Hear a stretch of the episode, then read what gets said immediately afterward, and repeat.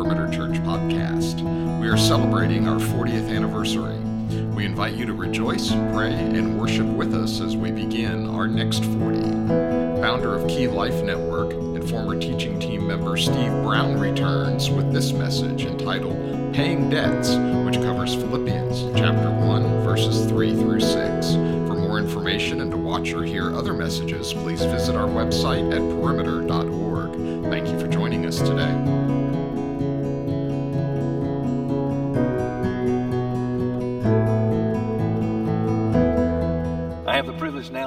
Steve Brown. Steve is a, is a, name everybody in this church uh, who's been here for many years knows. Uh, he has uh, been a part of our teaching team, but remote. He's come from Florida. He's in Orlando. He has a, a teaching ministry on radio, and oh, goodness knows the books he's written. Um, professor of, of preaching at uh, Reformed Theological Seminary for many years, and the list just goes on and on. But most importantly, he is a friend to Perimeter. Come on up. He is a friend to Perimeter. And we are, we are so glad to have you, Steve. It is a thrill. It was only appropriate when we started thinking a few years ago about this time. We said, Steve Brown. And so all I can say is hang on to your seats and take it away, Steve. All right? Uh, if you haven't noticed, I'm old. And if you're as old as I am, you're already irritated about that. And then I went shooting with my pastor, and somebody had given him an M1 from World War II. That's a big mother. He said, You want to shoot it? And I said, Sure. I did. When I took the muffs off my ears, I was cold stone deaf. That's been a year and a half, two years ago, and subsequent to that, I've had multiple shots in my eardrum. I've taken enough steroids to grow breasts. I've seen three different doctors, all of which are great, and multiple audiologists, and I still can't hear. It's irritating. And so I didn't hear much of what was going on this morning in the service. But Perimeter's the one church where it doesn't matter because I can still smell. And you smell like Jesus. I can still feel and I can sense the love in this place. I could still rejoice. And thank you so much for inviting me to be here to share this anniversary with you. He was a seminary professor. He had led a number of people to Christ. He's my friend, and I love him. I was teaching a Bible study in Miami for leaders. And during the Bible study, a judge who was a part of that Bible study leaned over and said, Have you heard? And I said, Heard what? He said, Jack's become an atheist. I said, No, he hasn't. That's not true. You shouldn't say things like that about a brother. And I ended the Bible study early, went back to my office and called Jack and said, Jack, this morning a man said you had become an atheist, and I told him he was a liar. I was right, wasn't I? Dead silence on the other end of the line. I don't want to talk about it anymore because when I do, I get so sad. Jay Kalina was his name. I remember the first time I shared my face scared the spit out of me. I was in the back seat of a car and couldn't get out. Jay was in the front seat, and the man behind the wheel was contemplating suicide as he looked out on the beach. And in the middle of a presentation of the gospel, Jay turned to me and said, Steve, you tell him. And hesitantly I did, and I was surprised that he ran to Jesus. And so Jay has meant a lot to me. That was in Boston. I moved to Florida, he moved to California, and we lost track of each other for 20 or 25 years. I was in California speaking for a conference, and a uh, guy came up to me and said, I bring greetings from a friend of yours. And I said, Oh, yeah, who's that? He said, Jay Kalina. I said, You're kidding. He said, No. And I said, How's he doing? And he said, Oh, he's fine. I said, I don't mean that. Is, is he still walking with Jesus? Is, is he still faithful? And the man said, He's so faithful, he makes me sick. and I started laughing. I was close to dancing and speaking in tongues, but I'm a Presbyterian. and we don't do either one very well. When they asked me to come and share with you in the 40th anniversary, there were a lot of reasons I said yes. But one of the main reasons was simply to say thank you. We're connected with each other. If I don't walk it anymore, I'm going to ruin your day. And if you don't walk it anymore, you're going to ruin my day. And if you're faithful, I'm going to rise up and call you blessed. I was at a concert, Noel Paul Stookey, Peter, Paul, and Mary fame, and he sang a song I've never forgotten. It's called How Can I Keep From Singing? And among other lyrics, there is this in that song When friends by shame are undefiled, how can I keep from singing? So I'm old. I cuss and spit a lot. I thought I thought I'd be a lot better than I am by now, but I'm not but it came because I'm a cynical old preacher and I have to see the real thing on occasion to keep doing this. And you're the real deal. And so I'm here to say thank you. Do you, do you hear about the police chief in a small town that grew weary of the drunks that came from the local bar, and he decided to do something about it. So he took his patrol car, parked off to the side, and watched as people came out of that bar. They were endangering the children in his town, and he was tired of it. And so he watched, and a man came out the front of the bar and was staggering, obviously drunk, couldn't find his car. When he finally did find his car, it took him forever to get the key in so he could open it. And when he opened the door, he fell in and he turned the lights on and off and on and off. Then he started the car and very, very slowly drove out of the parking lot. Police chief said, I got that sucker. And he followed him down the road, pulled him over, got him out, and gave him a breathalyzer test. And to his shock, the man was sober. No indication of any alcoholic beverages whatsoever. And he said, I don't get it. You were obviously drunk. No, I wasn't, he said. It's simple. I'm the designated decoy.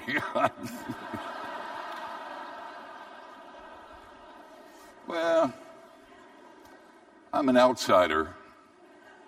I joined this church if I live closer and Randy would be my pastor because I love perimeter, but I am an outsider. But I'm a designated, well, kind of a designated celebrant. So let me read a text to you because I share the sentiments of Paul as he wrote to the church at Philippi. Paul was kind of like that too. He was an outsider, but if he had a church that he identified with the most, it would be the church at Philippi. Every time he thought about him, he was glad. he rejoiced. In fact, in this little letter in the New Testament, some 17 times, Paul uses the word joy or rejoice. Now, let me start at the third verse of the first chapter of Philippians. This is what Paul writes I I thank my God in all my remembrance of you, always in every prayer of mine for you all, making my prayer with joy because of your partnership in the gospel from the very first day until now.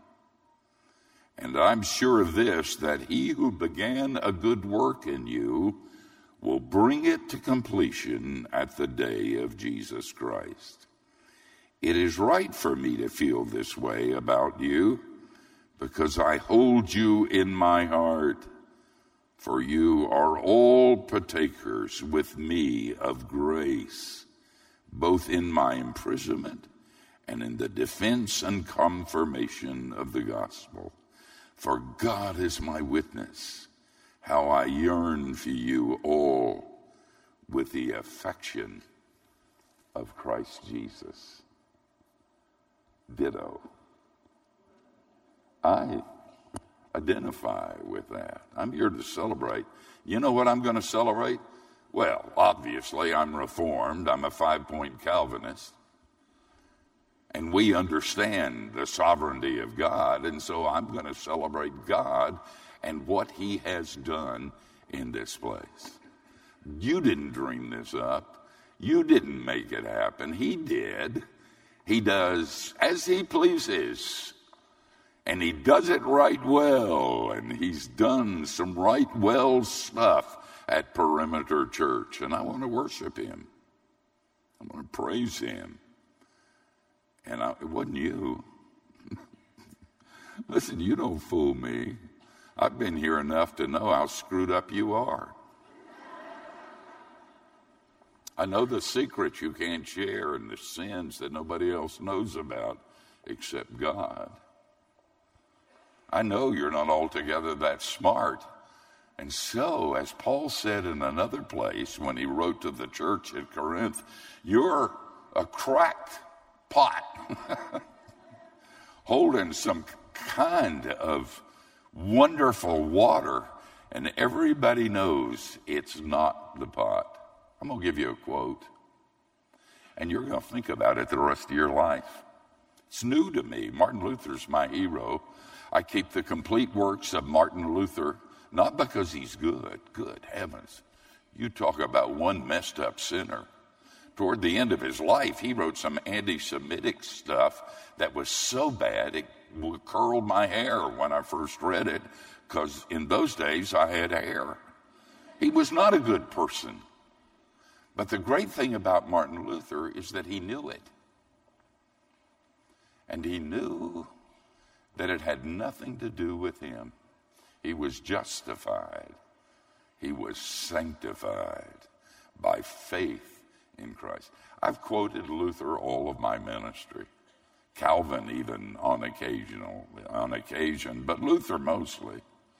But this was a brand new quote to me. And I've been thinking about it ever since I heard it. Listen to this. God does not look for what he loves. He creates it. Is that cool or what? Takes the weight off your shoulders, doesn't it? God doesn't look for what he loves. He creates it. And that's what he's been doing at Perimeter Church for 40 years. He's been creating what he loves.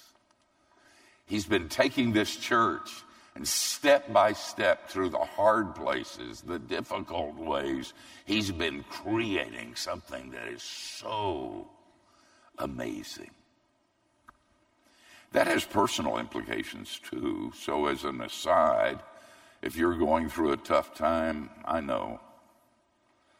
If it's really hard, I know. If you've lost your husband and there's nobody to wind the clocks anymore. If you've listened for the footfalls of your wife and you can't hear them because she's gone and she walks in a different place. If your kid is on drugs. If everything's falling apart, it's Him. He's creating what He loves. Hmm. So I'm going to celebrate God, of course, but I'm also going to celebrate you. That's what Paul did. He said, I thank my God, and then he said, for you.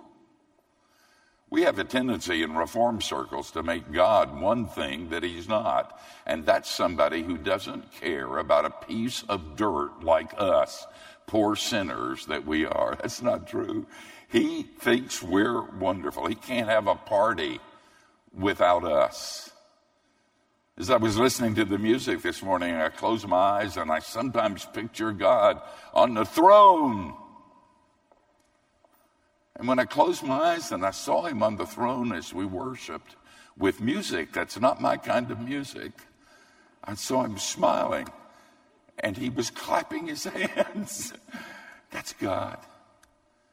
That's the real God over you.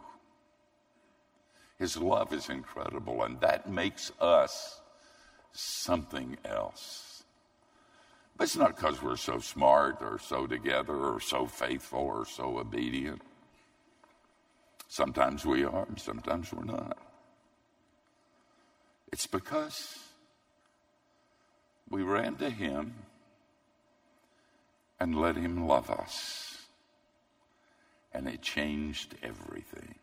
And we still don't understand it.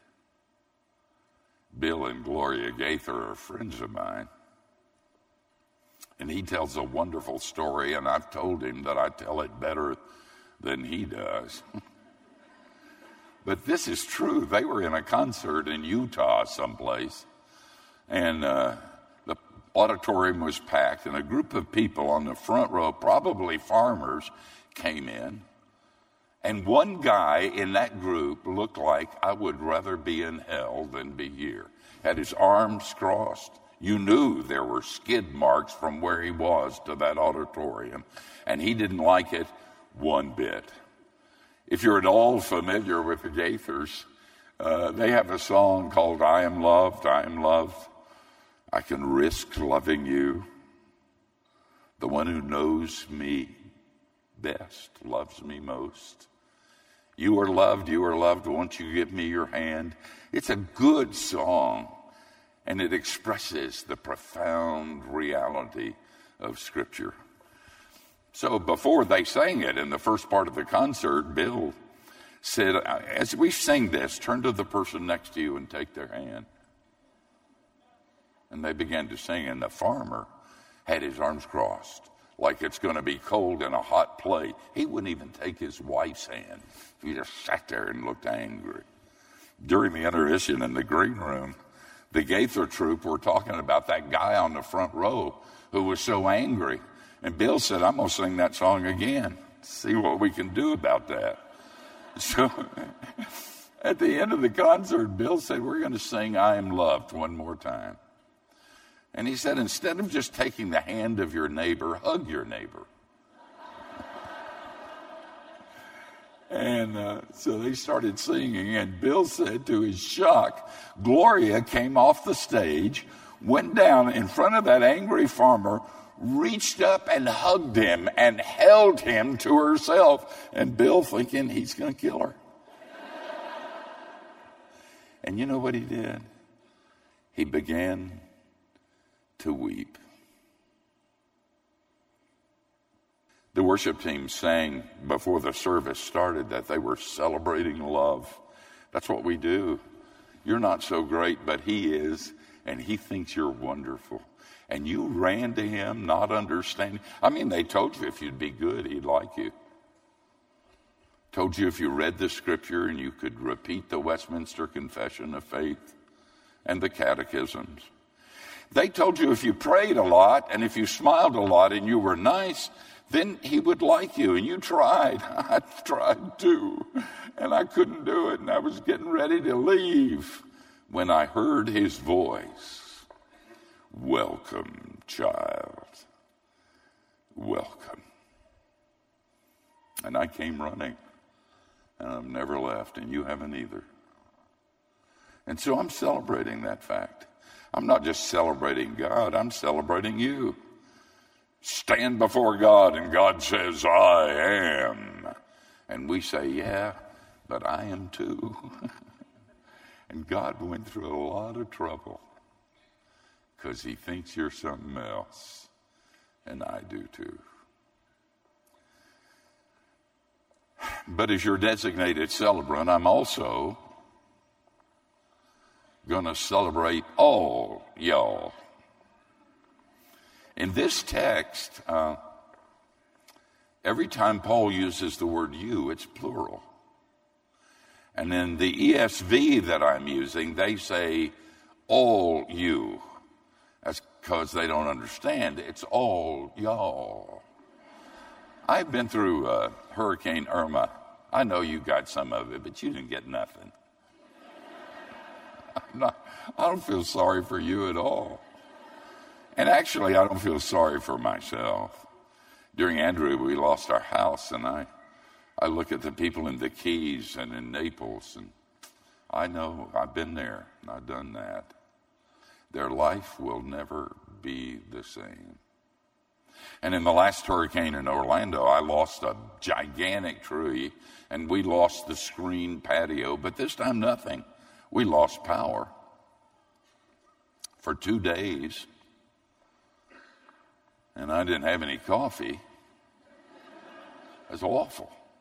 In fact, I was so angry. I said to Anna, I'm going out and find a Duke power truck and I'm going to I'm going to yell at him. And she said, honey, he doesn't run the company? I said, I know, but I'll feel better if I can find one. And so I got in the car. I did it twice and drove all over our town looking for a Duke power truck, and I couldn't find a single one. And my wife said, That's because Jesus answered my prayer that you not make a fool of yourself. And I learned a couple of things in this hurricane, though. I learned how incredibly self centered I am. I'm upset because I don't have coffee, and there are people who lost everything. What is, what's with that? I repented and I said, Jesus, you still love me? He said, Yeah, you didn't surprise me. then I learned something else. I learned how connected I am with others. For days, I've received phone calls and emails from people saying, You all right? During the hurricane, we were on our knees and we were praying for you. And even as I tell you that, this old cynical preacher gets warm and fuzzy inside, and I realize that when you cry, I taste salt. And when you dance, I dance with you. And when you rejoice, I rejoice because we are connected. I celebrate that. I love coming here. You guys pat me on the back and say, We're so glad you're back. And I just want to rejoice over that. So I celebrate all y'all. But there's something else I celebrate, and then we're finished. As your designated celebrant, I celebrate the future and the hope. Paul says it this way that I'm convinced that he who began a good work in you, all y'all, will bring it to completion at the day of Jesus Christ. Do you know what we do at Key Life? That's the ministry with which I'm associated. Um, the entire staff celebrate or remember DD Day. You know what that is? That's the day Steve drools or dies. and you guys know that too. Every time, and I don't want to complain, Randy, but every time I come here, you change everything. I mean, I got up to preach this morning. There used to be stairs here and almost killed myself when I hit this thing here. And that thing out there, I couldn't find the door to get in this stupid church. And that's a symbol. Because your leadership and your pastor don't ever want perimeter to be a museum. And it's not going to. That's why we're talking about the past uh, today and next Sunday, the future. I may have told you, but I have a friend, Ken Smith, who's a Southern Baptist preacher. He's my age and I love him a lot. About every Christmas, we check on each other to make sure that one or the other hasn't died yet. and he has an African American brother that's one of his best friends. And he's a famous preacher, and I wish I could remember his name, but I can't. But he was having breakfast with him, and he said to his friend, he said, What are you, we're getting, we're cramming for finals. What are you looking forward to in heaven? And he's, he looking forward to the glory and the worship? He said, Nah, that's going to be good, but that's not what I'm looking forward to. I can hardly wait to get there. And look at Jesus when he picks up the church and shakes her in front of Satan. And then he'll say, That's all I had. That's all I had. And I still kicked your butt. so I'm here for a lot of reasons. One of them is that Jesus told me to tell you, you haven't seen anything yet. You think about that. Amen.